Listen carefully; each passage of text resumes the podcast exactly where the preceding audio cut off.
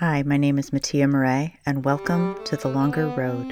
You are on the longer road if you have multiple intersectional identities that are often marginalized.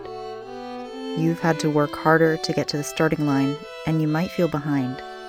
I'm here to provide hope, support, and practical tips, and to let you know that you're not alone.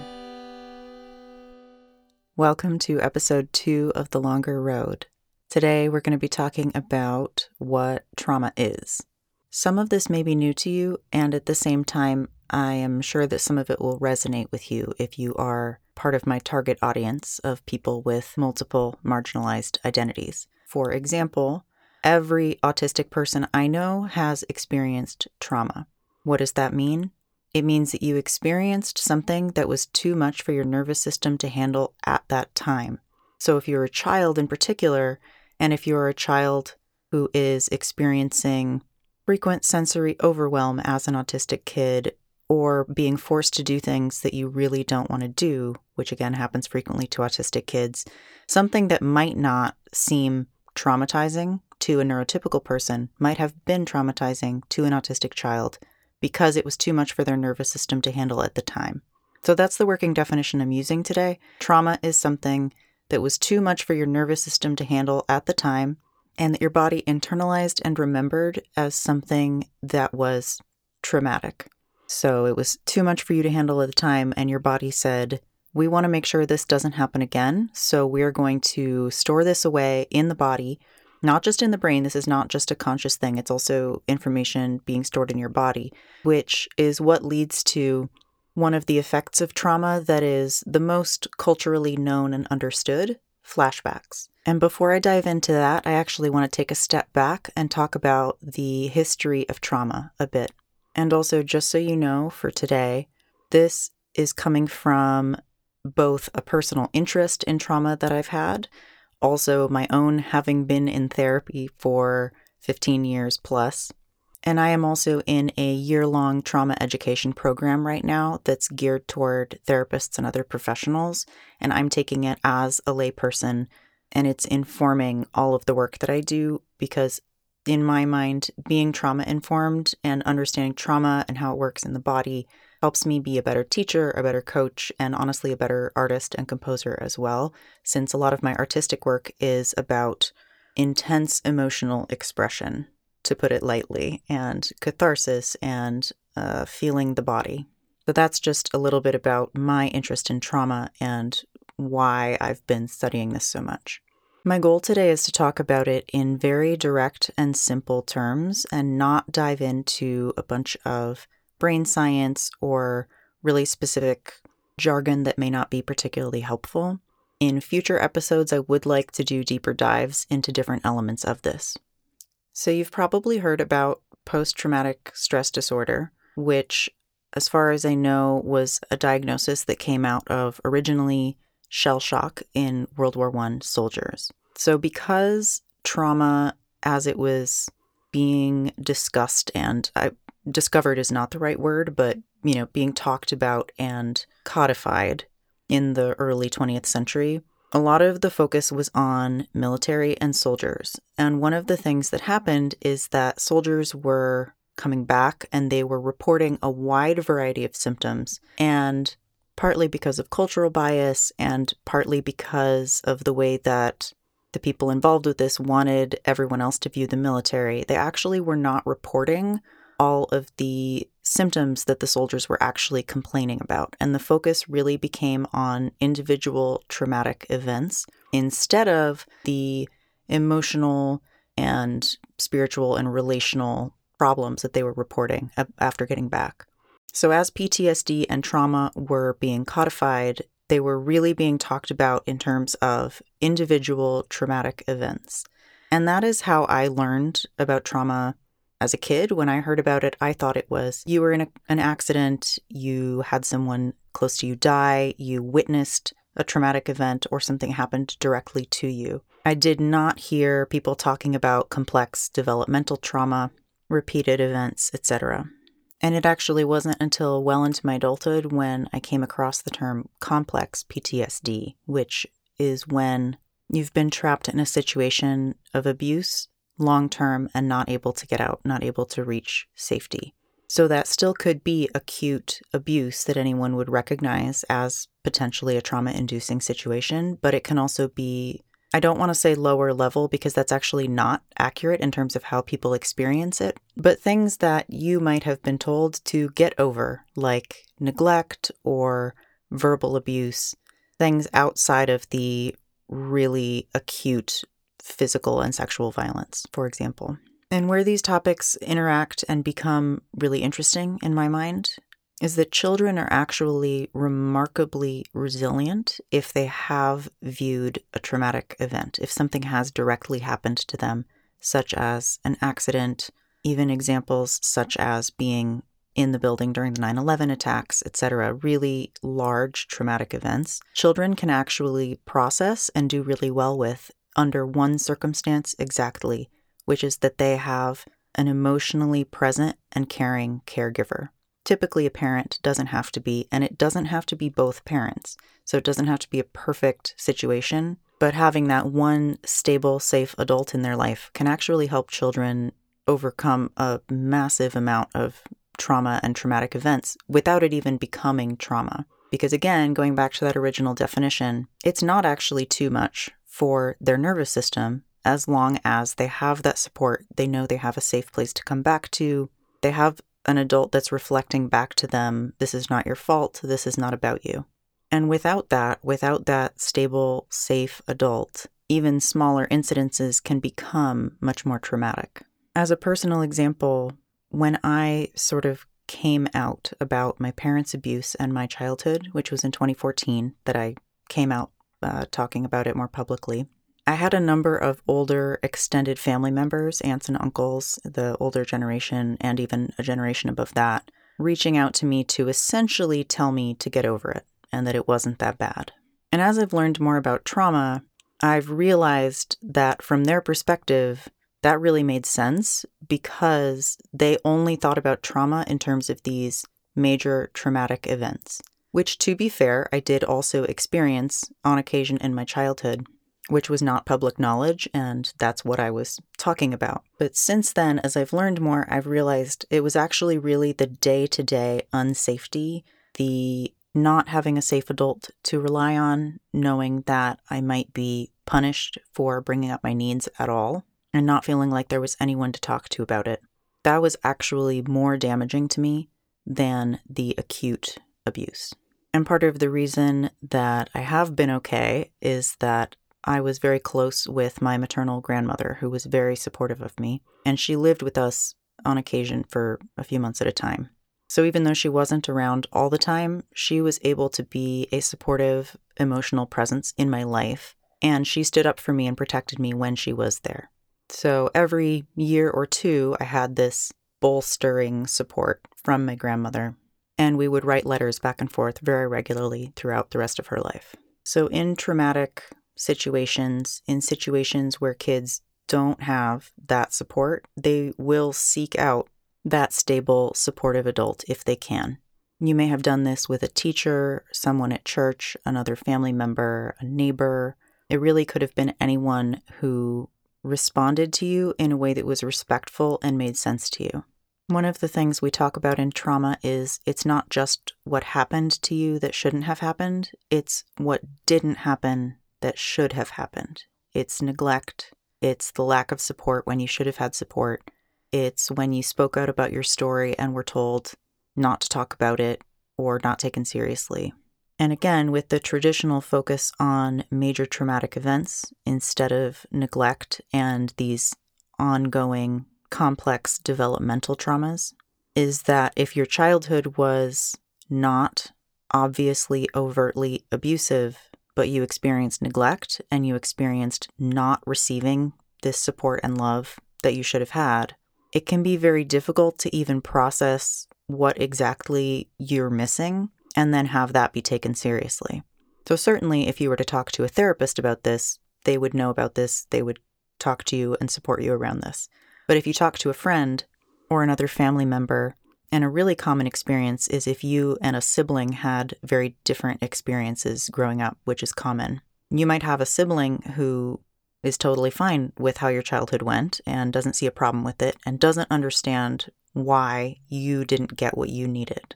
So you might try to talk about this experience or this feeling of not being close to whoever your guardian was who you weren't getting this from.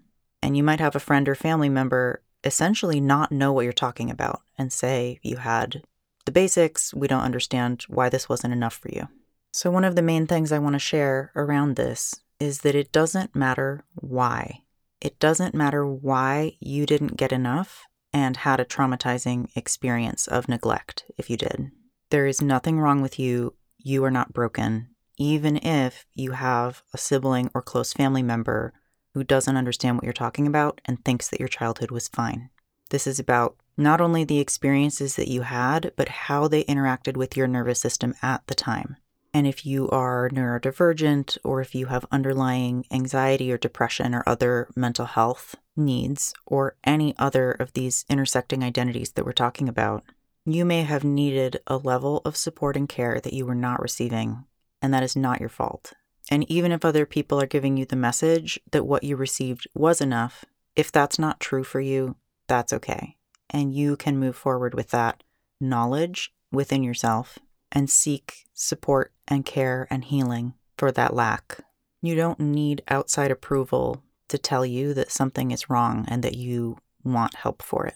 That said, if this is hitting home for you and you've never had therapy or a good therapeutic relationship, therapy can be a really great way to explore this. But, fun fact about complex PTSD one of our biggest issues with it is developing trusting relationships with authority figures, and therapists can be a part of that. I really struggled to develop trusting relationships with therapists for a long time, and my instinct was to lie to them, not necessarily in any huge ways, but to pretend to be okay. And they were reflecting back to me that I was, quote, a good patient and then I felt like I needed to be a good patient. So I would try to present essentially as healthier than I was actually feeling. And then add to that that I was used to just taking care of myself and meeting my own needs and not having a lot of support.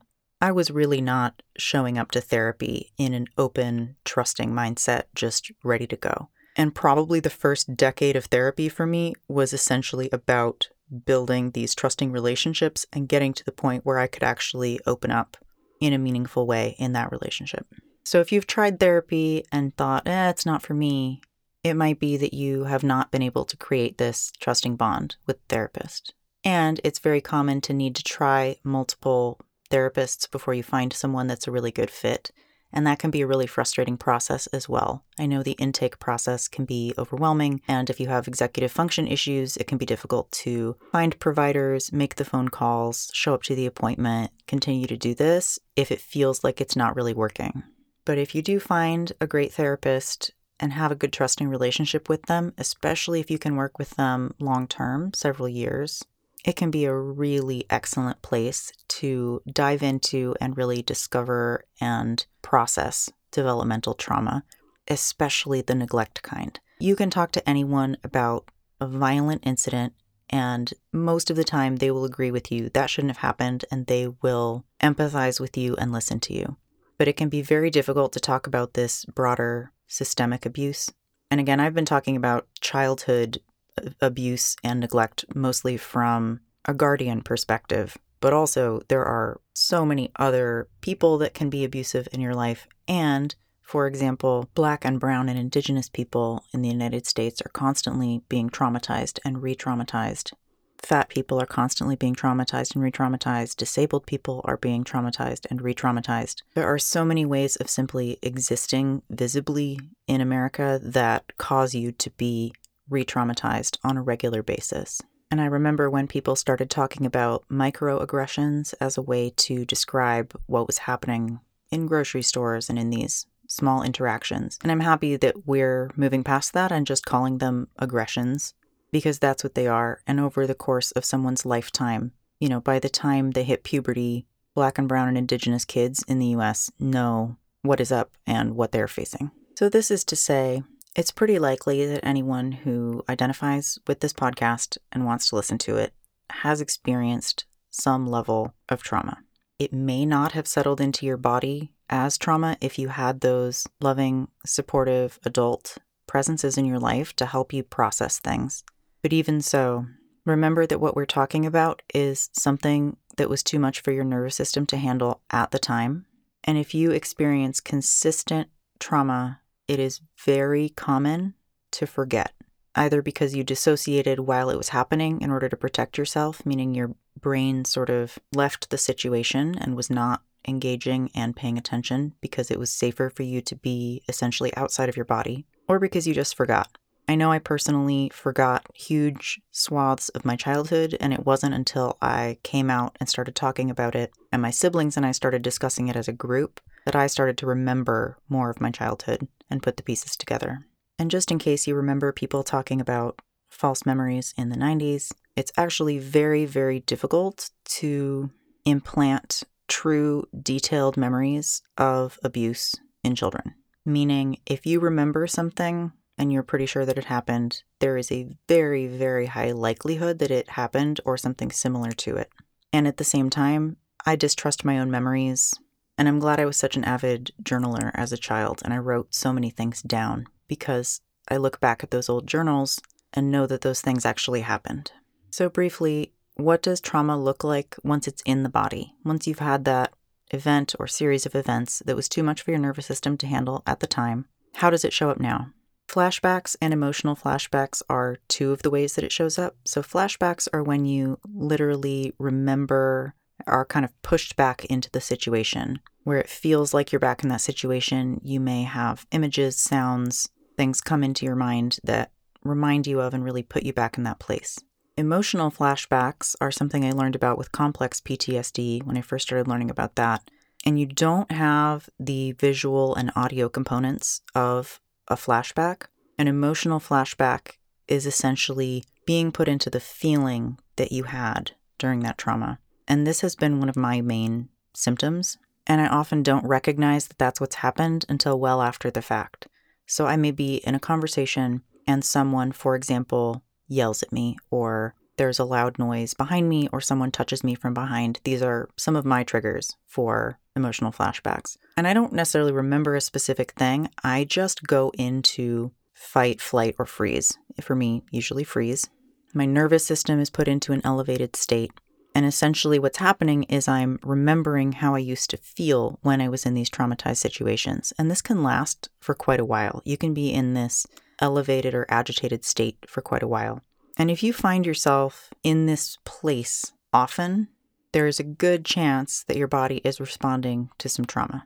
And also, just to really quickly go over the fight, flight, freeze, you may have heard fawn, which is a social response to try to just placate the person that you're talking to. Those are all signs of an agitated or kind of up nervous system. And then the other side of it that can happen is a total flop into essentially playing dead. If you've ever seen an animal play dead in order to not be actually eaten, that's sort of the opposite side of the fight, flight, freeze, fawn nervous system response is that you can go into what feels like just a deep, deep depression response where it feels very difficult to respond and speak and be active at all. Another way you might see trauma coming up for you is if you feel like you're doing things that just don't feel like you. Do you feel like your body is essentially responding without you? And for some people, this happens with anger, but it can be any kind of impulsivity where you feel like your body is just sort of taking over and doing things without you, and you're just along for the ride. I was thinking of titling this episode, So Is It Trauma or What? Because I feel like the answer is so often just yes, yes, it is trauma. That is what we're finding when we're digging down into so many of these issues. And next week, I'm going to go more into the and what do we do about it now? For now, what I really want you to know and take away is that even if you didn't have any major traumatic events to look back on, you still could have experienced something that was too much for your nervous system at that time. And it could be stored in your body, especially if you did not have that stable, loving adult figure and that even if you've never considered yourself to have experienced trauma, if you're experiencing any of those symptoms that we talked about, there's nothing wrong with you. This is extremely common. It's estimated that up to half of children in the US witness a traumatic event during their life. And we know that abuse and neglect are incredibly common in childhood, even if it is no fault of the guardian figure whatsoever. This can also just be due to poverty and racism and other structural issues. And you can still have a lot of love and compassion and recognize that what happened was not okay. So, this is not about labeling anyone as bad or evil for doing these things. Trauma is also really an evolving field. There's a lot of really cool research being done right now. So, I'm always going to be trying to bring in some new research as I dive into some of these elements more in other episodes. For now, I just wanted to have this really basic overview and talk about how common this is, how common trauma is, how common these responses are. And next week, I'm going to start diving into a bunch of the different ways that work for people to improve these things and get better. And I'll just say from my own perspective, my goal personally is not 100% healing and just totally being excited and positive all the time. I think it's very possible to become much happier and much more functional and still make peace with the brain that you have, the body that you have, and potentially the long term effects of the trauma because complex developmental trauma during childhood does affect your brain and how your brain grows and develops. So, my goal for myself is to know myself better and ultimately accept who I am and not feel like I have to reach some pinnacle of perfect healing in order to love and accept myself. That is very much what I wish for you as well. And if you would like to, for a moment, I welcome you to put your hand on your heart and know that I'm sending love to you right now. I'm so grateful that you're here. I'm grateful to be a part of your journey, and I love you. Talk to you next week. Thanks for listening. If you know someone who would be helped by this podcast, please share it with them and I'd love to hear your thoughts and suggestions at Mattia at MattiaMauree.com. That's M A T T I A at M A T T I A M A U R E E dot com. Thank you.